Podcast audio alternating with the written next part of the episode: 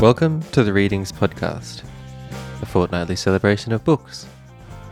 In today's episode, Helen Garner in conversation with Charlotte Wood.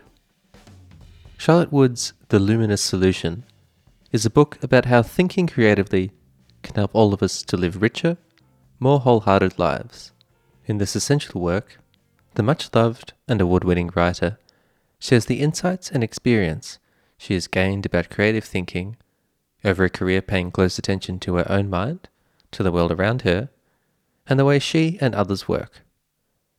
Drawing on her doctoral studies in creativity and decades of writing, conversation, and immersive reading, she explores what artists might have to teach the rest of us about intuition and perseverance, risk, and the wonderful exhilaration of departing from safe territory. Before we start, a quick reminder as this is a recording of an event held live via the internet, there has been some impact on the sound quality of the episode. And now, here's the host of the event, Readings Programming Manager, Christine Gordon. Good evening. My name is Chris Gordon. I am the Programming Manager for Readings, and on behalf of Allen and Unwin, and on behalf of your favourite independent bookshop, Readings, I am delighted that each and every one of you is joining us this evening. And while I'm welcoming you, I want us all to consider the land on which we stand, the land that is not ours, the country that has not been ceded. And I would like to pay absolute tribute to the First Nations people. And I think that when we do these sort of acknowledgements of country, it has become perhaps a little glib of us all to stand up and say, we acknowledge the traditional owners of this land. When I reckon we need to be doing a little bit more, we need to be saying thank you for the stories, thank you for the songlines, and thank you for the grace of letting us live in a land that's so beautiful, in a land that makes so much sense if we just stop and listen to those First Nations people. And so here I am standing in front of all of you saying, Welcome. At the moment, I'm speaking from the Kulin Nation. And on behalf of each and every one of you here, I would like to pay my respects. I would like to pay my gratitude. And I would like to say, as a community, thank you to the First Nations people. Thank you so much. And when I start thinking about the stories and the songlines that make up this beautiful country, it seems to me that there are other people that have arrived in this country that have made it their life's work to also make sense of who we are and why we are. And of course, in this way, I'm this is my segue to introduce Helen and Charlotte to the stage. Now, Helen is someone that has been writing about Melbourne for my whole entire life. She doesn't need an introduction, but I would like to just draw a little on her latest lockdown diaries and say, this is the type of authors that we have in front of us here today. Helen writes in the latest monthly As the world closes in on itself, the simplest acts grow mythic. A woman reports shifting a tree in her garden that was not thriving. I used a mattock. I lifted it above my head. The dirt fell all over me. What I want you to imagine as we welcome Helen and Charlotte to the stage, that it is not the dirt raining down on your head, but rather it is the words. It is their words and it is their gift that they are giving us tonight. And please, can we make Helen and Charlotte, who need no introduction, very, very welcome. Thank you for this extraordinary introduction, full of imagination and fantasy. Uh, I'm happy tonight to be here and talking to Charlotte about her book, which is called The Luminous Solution. And I thought that because it's a collection of essays, I thought that rather than sort of ramble loosely over its very broad territories, we could zero in on a couple of the sections that I particularly found wonderful and get our teeth into those. So I'd like to start, Charlotte, if this is all right with you, which I know it is because we've already planned it. I would like you to read a passage, and it's in a section which is called Reading is Not Shopping. You can imagine that there's um, some tough words coming up here. So, this is a three page section, and it opens up for our discussion some really interesting points. So, can I get you to launch into that? You can, and but just before I do, I first of all want to say that I'm speaking to you all from Bulanaming, which is the traditional name for the Marrickville area of Sydney, and I pay my respects to the elders, past and present, uh, and any First Nations people who might be here with us. I also want to say huge thank you to Helen Garner for agreeing to do this. It's a staggering thrill to be talking with you tonight, Helen. And we've had some excellent um, laughing exchanges over various things over text the last few days. So I will shut up now and start reading as requested. So this is from a chapter called Reading Isn't Shopping Why Creativity Needs Disturbance. Some time ago, I found myself spending the weekend with a collection of pictures I didn't much like. I'd volunteered as gallery attendant for a friend's group show. The paintings had been chosen by a renowned contemporary artist I loved, and I trusted his judgment. I knew that the works, many by highly respected painters, were understood by him and other gallerists and artists who visited the show to be good pictures. Nevertheless, many of them disturbed me, not because the images were of disturbing things, they were portraits, abstract works, and landscapes. So my unease was not to do with what they were, but rather how they were. The colours were often murky or garish. Some of the pictures looked to have been painted too quickly, felt unfinished to me. Sometimes the composition was inelegant. A few seemed almost violent in their chaotic application of paint. Quite often, they were just too strange, too mysterious to me, I simply couldn't understand what the hell they were doing. When I found two or three pictures I liked very much, the relief I felt was substantial. Ordinarily, when I see pictures I don't like in an exhibition, I just walk on by and don't think about them again. When I see pictures I love, I don't question why.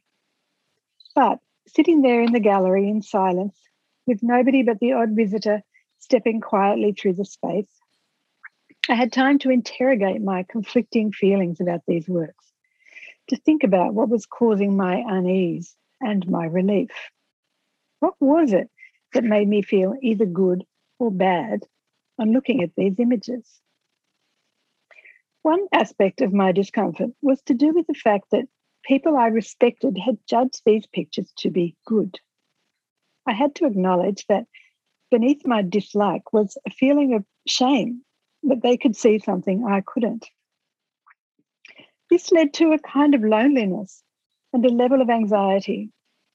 And I was alarmed to find that lying deep beneath all of this was a distinct, fine, but primitive layer of anger. Anger born of the fear of something I didn't understand. After a little while, I realized that the level of either discomfort or relief on first looking at an image was a result of how recognizable the picture was to me in style, in subject matter. The ones I liked were the kinds of paintings I have on my own walls at home. Interestingly, they were also the smaller works, perhaps more containable for me in some way, not only physically, but psychologically. The paintings I found most repellent, by contrast, were those most unlike what I might buy for my walls. They were huge, often dark, with a presence that felt almost hostile. As I broke these feelings down, I was forced to confront that what was happening inside me was a kind of visual xenophobia. I don't know much about art, but I like what I know. A few days after my duties as gallery attendant, I received an invitation to another group show in another gallery. This was an exhibition of landscapes. and I could see immediately that they were serenely beautiful. But when I looked through the catalogue of paintings, I was surprised to find something new at work in my consciousness. It was as though the so called ugly pictures had somehow entered me, and these new paintings, which I would ordinarily have liked very much, now seemed to lack some strength or energy. They were too calm, their colours and composition too familiar. I realized I'd undergone some transformation in the presence of those other pictures. It seems that without the irritating stone of discomfort and disorder, even the strange, shameful anger that formed in me while I absorbed them, I could no longer find real pleasure in a tasteful, orderly painting. Looking at the new landscapes made me feel slightly tranquilized. There was a short lived surge of initial pleasure as I saw and recognized and appreciated, but the feeling quickly faded, leaving an empty sort of outline. I can't now remember anything much about those images. The whole experience made me want to take a closer look at what's going on when a work of art, a work of literature, has the capacity to make us feel bad and how we respond to this as individuals and as a culture. One thing I really love about that passage is the way that you work your way patiently through those that range of feelings that come over us when we're looking at some piece of art. I was really thrilled to see that you dug right in and you found at the bottom of this resistance to certain works of art anger. Uh, mm. There's a, a, kind of a the move. The move in it psychologically is there's shame because you think you're ignorant and dumb and everyone else knows more than you. That goes to a sort of lonely feeling where you think, oh, I'm out here on my own and not able to appreciate what everyone else is appreciating. And then you become anxious. And then comes what you call a distinct, fine, but primitive layer of anger. Anger born of fear of something I didn't understand See, I wanted to cheer when I read all this because it seems not only does it describe some, a range of feelings that I'm very familiar with, but it, it seemed to link up with the kind of hostility that I know that you have copped, particularly as a result of your novel, The Natural Way of Things. That, and I was really interested to read on in this chapter to find the sort of remarks that people made or the sorts of people who say, um, I'm not going to read that book because I just can't face it. Or I know there's mm. something in that book that I'm not going to like, and so I'm not going to read it. And the characters in this book and in your other book, The Weekend, which apparently got up some older women's noses, I don't like them. They're not like me. I, am not going to read it. And I, I was very uh, struck by that and struck by um, some of the little stories you told there about apparently the the doctor who spoke to you in yeah yeah you want to talk about that yeah i mean it is you would know probably perhaps more than anybody about the kind of range of emotions that readers will sometimes come to you with um, i mean i've been lucky to have readers who've loved lots of my work but every now and again you get someone who wants to sort of take you to task for something that they think you've it's a sort of disapproving little lecture that you might get. Or there's a kind of other angle, which is sort of congratulating you for landing on something that's going to make you a bit of money, which is what the, the West Australian doctors one was quite disturbing to me because I met him at a um, at a festival and he was a friend of one of the people on the board or something. And he said, Oh, so my friend over here told me not to read your book because he said it was so gruesome sort of hard to know how to respond to something like that. So I just went, oh, did he? Oh, well. And, you know, started looking for an exit. And then he said, in a way that I found kind of a little bit creepy, he said, so tell me what it's about. And it was kind of like he obviously already knew something about what it was about. And I said, well, it's not a pleasant read because it's about young women being imprisoned and who've been sort of sexually assaulted in some way. And he sort of then seemed to find that he said, Oh, well, I mean, that sort of stuff, there's a real market for that sort of stuff, isn't there? So, you know, you should do pretty well out of this.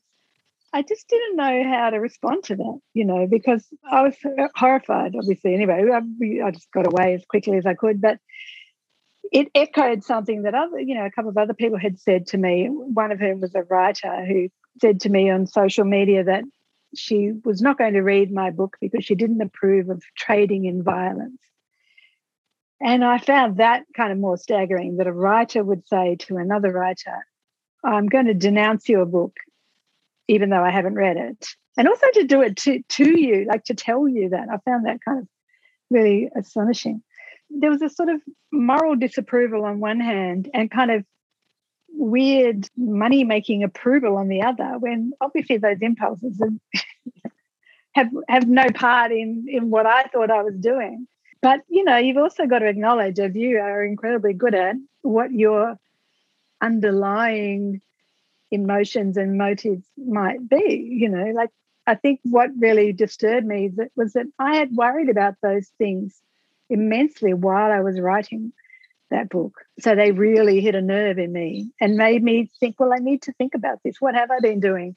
What are the responsibilities for a writer when you are writing something that you kind of know is going to make people feel bad. And I still haven't really formulated an exact set of feelings about that. Yeah, I know what you mean. I, it, it, seems to me that's a constant uh, flux that you're in as a writer. If you're writing about you know modern times or even slightly future times, that that links up with the whole problem of let's call it relatability that you have also spoken about in this essay in a way that I found extremely interesting. Uh, all the, the things that the American writer Rebecca Mead said about, you know, there, there are a lot of readers who don't want to read books about characters that they would not like if they if they met them. That that's something that that always really surprises me. Yeah, especially when they're fictional characters. They're, they're not real. So I had a couple of people. Uh, one woman said that she hated the weekend because she and her friends. So the weekend, for people who don't know anything about it, is a bunch of women in their seventies who are friends, old old friends who get together to clean out the house of their dead friend, and you know there are frictions and things go awry. A woman said that she she hated my book because she and her friends were of that same age, but these women were nothing like me and my friends. and again, you sort of go, did she say this okay. to your face or in a letter? No, in, in on social media. But to me, you know, like so knowing that I would see it sort of addressed to me. I mean, I think things that people say about you in another place is totally fair game. They could, you know, say what they want, which is yeah. why no author should ever go on Goodreads or anything like that. But when they come to tell you that you have disappointed them in some way because, you know, I mean, I don't know what she thought I don't know why. Not just disappointed, but the, the ones that you you have outraged by actually taking yeah. a certain topic. Uh, even and, and the ones who say I'm not going to read this because I know what's in this book and I know I'm not going to like it and I think it's terrible and I don't think you should have written it. Well, I mean that yeah. I'm not talking about social media because I don't I'm not on social media, but I'm talking about stuff that's happened to me in the past that I was just comes frequently quite flabbergasted by the, the number of people who'd say, I know what this book is. And yeah, I mean, in some in some ways, it's sort of sometimes I think maybe it's sort of flattering that people that it has this great power for them. You know that that they are so angered by a book that is not going to do what they want that they sort of um, need to tell you or to take you to task in some way. But you know, and other people, another woman emailed me to say that she had she'd wanted to read The Weekend, but then she heard that a woman in the book um, had a relationship with a married man and gave me a big talking to about how damaging women like that are to other women, blah blah blah, and about she was obviously deeply distressed about her own marriage and what her husband had done. I mean, I sort of find it. I felt sorry for her, to be honest, to think that you are so distressed by what's happened to you that you yeah. need to contact a complete stranger you know. And this woman said look everything's fine with me and my husband now. And i thought mm, i don't know about that. If if you need to come to me with this i'm not sure that it's mm. as resolved as you think it so you know and again it was like and, and she sort of wanted me to convince her to read my book you know why should i? Like lady i don't care. You know I also kind of want to say, you know, these people are not real, you know. But again, then I think, well, maybe that's the power of of fiction. I like that. I like that she thinks. I don't know.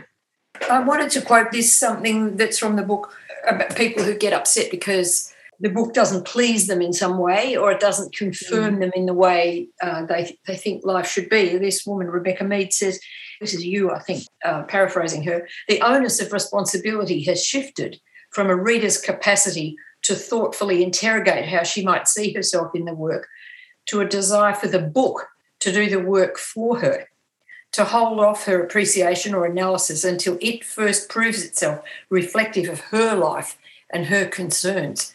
I was really struck by that. So the whole idea of relatability is um, kind of a problem. And, and you say further down that page, we've been slowly but thoroughly trained to see the world in terms of its capacity to please us. You call it a customer service perspective. Yeah, and I think in a way, you know, the stuff that we were just talking about, that the woman saying these these people are nothing like me. I, you know, it's sort of like it had the tone of, I need to speak to the manager because I have been misled, and you know, I haven't got what I want. So therefore, you know, and and then you know, as I say in that essay, there there is a thing with some books where you're supposed to get your money back if you don't like it. But from from the publisher, where you have to email them with 150 words of why you didn't enjoy the book, and they'll give you your money back. You know, if I got my money back for every book I didn't like. Um, I wanted to uh, bring people's attention to the very end of this chapter. The fact that when you went back and had another look at the pictures you didn't like, this is real. I love this bit at the end of the chapter because our, our desire for the world to be a charming place is completely blown out of the water by your final paragraph in this. Do you want to say what it says? So I said that the most pleasing way would be to come back and see that I have um, learned something from this, and now the pictures look beautiful to me. Yes, yeah. But now we're at the end, and I'm looking at the pictures again, and I still don't like them. I still find some of them ugly. I still don't understand what they're doing. But in their quote, radical otherness, they have forced me to think, and that is suddenly more transcendent and precious than beauty. Yes, that's what I wanted you to say. Oh, yeah, sorry, read the rest. I'm released from dull. Oh, egotism. I'm released from dull egotism, from the childish demand that I should always get what I want. And it's the difficulty itself that shines. You know, it's a it's something that I think a lot of people who do read um, like to talk about that it seems to have crept up this idea that books should be pleasing. You know, of course, I want books to be pleasing, but speaks to the other issue, which is about having unlikable characters. Hmm. So, the weekend, you know, lots of people said the characters are really un- dislikable, but it's still a good book. And I found that very funny. And also, I always think about that. It depend what you like, whether they're unlikable? Like, I really like spiky people who are, you know, not crawling for your approval. Um, and I'm reminded now of my friend Georgia Blain, who died a few years ago, who was a much loved writer who many, many people here will will have loved her work. And Georgia said she was always in trouble for not having likable characters. And she said to me, you know, I wrote this last book and I thought, I really, this woman's really likable. And they, and they still said, oh, she's horrible. And um, and Georgia was always like, they're they're all kind of like me, these women. So I don't know how to take this, how unlikable they are. I remember, I think it was Patrick White who said that all his characters are him, especially the women. yeah, well, I would, yeah. I'm sure that's true. I just wanted to talk about there's a, another section in this book that I really liked a lot. Its title is Of Gods and Ghosts. And it talks about the fact that you uh, were raised a Catholic and it's about what you got from that, what you learned, what it taught you, and what was left of it after you stopped being what you would call uh, a believer in God. I thought this was a very beautiful chapter, and in a sense, it's. Um, I was going to say this is my other favourite chapter in the book, and what I'm, I'm, I'm just interested in what you took from the Bible, not not just the content, but the way it's written. Shall I read that bit? Sure. I have to say um, that today, I know that um, it's been a really horrible day in Melbourne, pandemic wise, and I feel absolutely, really, you know, I really feel for you. The only thing that you can be glad about is that you don't have a new premier who's a right wing anti abortionist. So, reading this stuff about what I got from Catholicism on this particular day in New South Wales is kind of interesting to me. But a lot of this chapter is about how uh, growing up as a Catholic girl, I kind of absorbed from birth that girls were of no interest or consequence for God because I never heard anything about them in the Bible. And, you know, then I had priests say really stupid things like feminism is evil. So, you know, I rejected Catholicism as soon as I could on, on leaving home and leaving school. And yet I could reject it all I liked, but it, it was too late because it had got into my bones. And there were actually all kinds of kind of great things that it gave me. So there was also a delicious soaking cadence to the language of the Bible with its repetitions and rhythms, its rocking two by twos and 40 days and 40 nights, its seven years of good luck and seven of bad.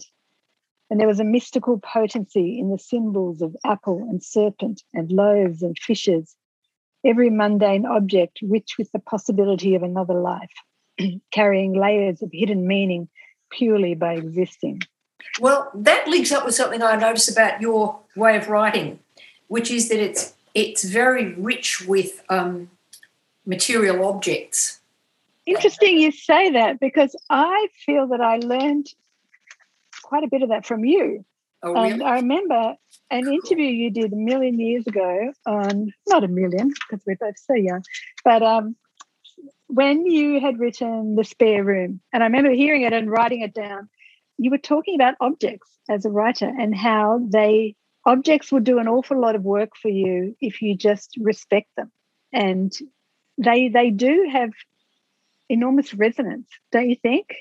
That, and, and you've done you know in the spare room particularly i remember loads of sort of very resonant objects that are very mundane objects very domestic household things but the writer can make them into something holding a whole lot of compressed meaning. Mm. Well, that, of course, that that is um, something that I know. When I finally read the Bible myself twenty years ago, I sat down and read it from front to back, and you, I mean, really, that's just such a skim, but it was marvelous, and and I, I, I was just amazed at the um, what I learned was the sort of concept of, and this is what I think you're talking about here, is that there are these emblematic objects uh, they're objects that sort of radiate meaning, and sometimes it might be just a little pancake or or a stone or some tiny thing. It doesn't have to be a magnificent or beautiful thing, but but uh, the physical objects and material things in the material world seem to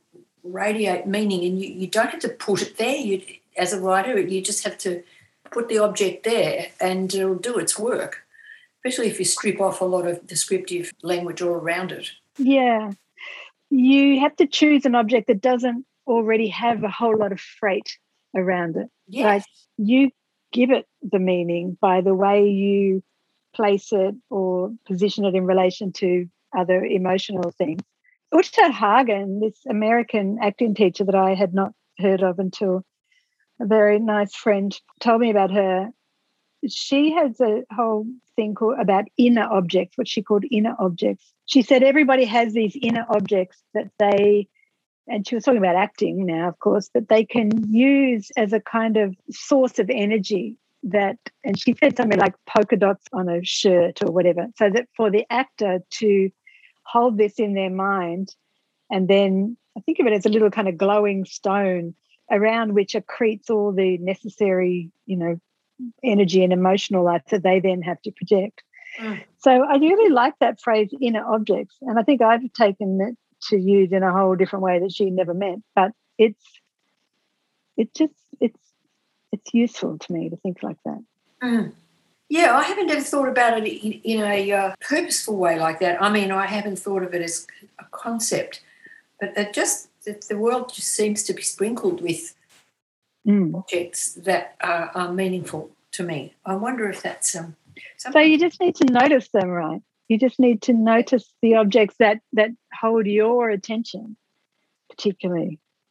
Yes, and anyway, the object that you need when you're writing something will will sort of leap out of the surrounding you know, landscape and, and uh, hit you right in the nose. I mean, if you're walking around receptively. Yeah. Do you want to talk about ambivalence? Mean, you may have forgotten this, but on at the end of this chapter on gods and ghosts, you because you obviously historically you've developed a sort of revulsion for the for the, what's really terrible about the Catholic Church and its crimes but by the same token, there's some kind of um, you know the, the, the ability that you need to sort of hold two things in your mind at once, which brings a certain charge of energy to things. Yeah, I think that what I kind of realized through this whole book, which is, you know, I guess about the the impulse to write or to make art or to make anything. But I, I kind of thought for an artist of any kind, that ability to hold more than one thing to be like contradictory things mm. to be true at the same time mm. is kind of really crucial.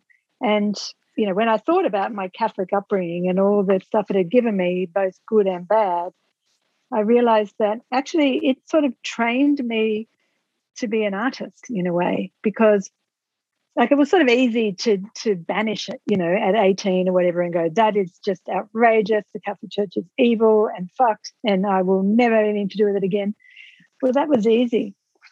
But it, it had lodged in there, you know, and I, I quote Janine Burke in this essay as well, the very well-known art critic and writer who talked about being brought up Catholic and, and abandoning it because basically she got kicked out of school for being um, you know, reading a, a terrible book, uh, which was uh, James Baldwin, I think. But she said, but but I needed something to then fill that space in me that had been opened up to to the uncanny and the mysterious and the kind of um, magical and transformative, and that's why I turned to art. And I feel the same way. Mm. But so I feel like um, I think I'm. Will I read that bit at the end? That's beautiful. Yeah. Okay. Part of me thinks all true artists have an apprehension of the holy, whether they call it that or not. By holiness, I mean living with a sense that redemptive meaning shimmers somewhere beyond our reach, in a reality possible just outside our own. It's gods or ghosts who are in possession of the mighty stuff of art, and we have to wrestle them for it. We only ever glimpse it fleetingly, but we long for it nonetheless. I love that the idea that you have to wrestle because it's a tension, right? It's always this tension, and you. And the thing about being an artist is you live in that uncomfortable space. Yes. Like really, I feel like that's the role of the artist is to stay in that place of discomfort that we don't we don't like to occupy but that's why we need artists to occupy it for us um, yes. and to kind of keep nudging us back into this uncertain space. Yes. Because that's where you find out things. Yeah, that's where you learn. Thank you. I think that would be a really good place to stop. Thank you. Thanks. Helen, thank you so much. And I, I know that Chris uh, referred to them earlier, but the lockdown, Helen's latest lockdown diaries, which are in the monthly, made me burst out laughing and uh, then made me cry. So really, everyone should go read this. And your new book, I cannot wait. Such a treat to be joined by you, Charlotte, and to hear more about your wonderful book, The Luminous Solution. And to you, Helen, thank you as always. I think it seems fitting that we end this evening surrounded as we are by readers, surrounded as we are by our people, to reflect on something that Charlotte has written a long time ago and it's always a line that I like to use, actually at dinner parties. I hope you don't mind, Charlotte. But I always imagine you saying, ah, imagine what they're going to say about these girls in their old age. and it seems to me that there you two are. And I reckon the whole of Melbourne, the whole of Australia are going to be talking about you, Charlotte Wood, and you, Helen Garner, for a very, very long time. And I'm delighted that I got to eavesdrop on a little of this conversation. To all of you out there, do keep safe, do keep reading, and we are delighted that you joined us this evening. Good night, everyone. Thank Good you. Bye bye, everybody. Thank you. You can stream previous episodes of the Readings podcast on our website, where you'll also find all kinds of bookish recommendations and plenty of great books, music, film, and TV. You can also sign up to e-news or to receive our free monthly print newsletter, The Readings Monthly. Production for this podcast was by me, Nico Callaghan. The show's music is by Tom Hoskins. All of our podcasts are recorded and produced on the lands of the Kulin Nation. We respectfully acknowledge the traditional owners of this land and that sovereignty was never ceded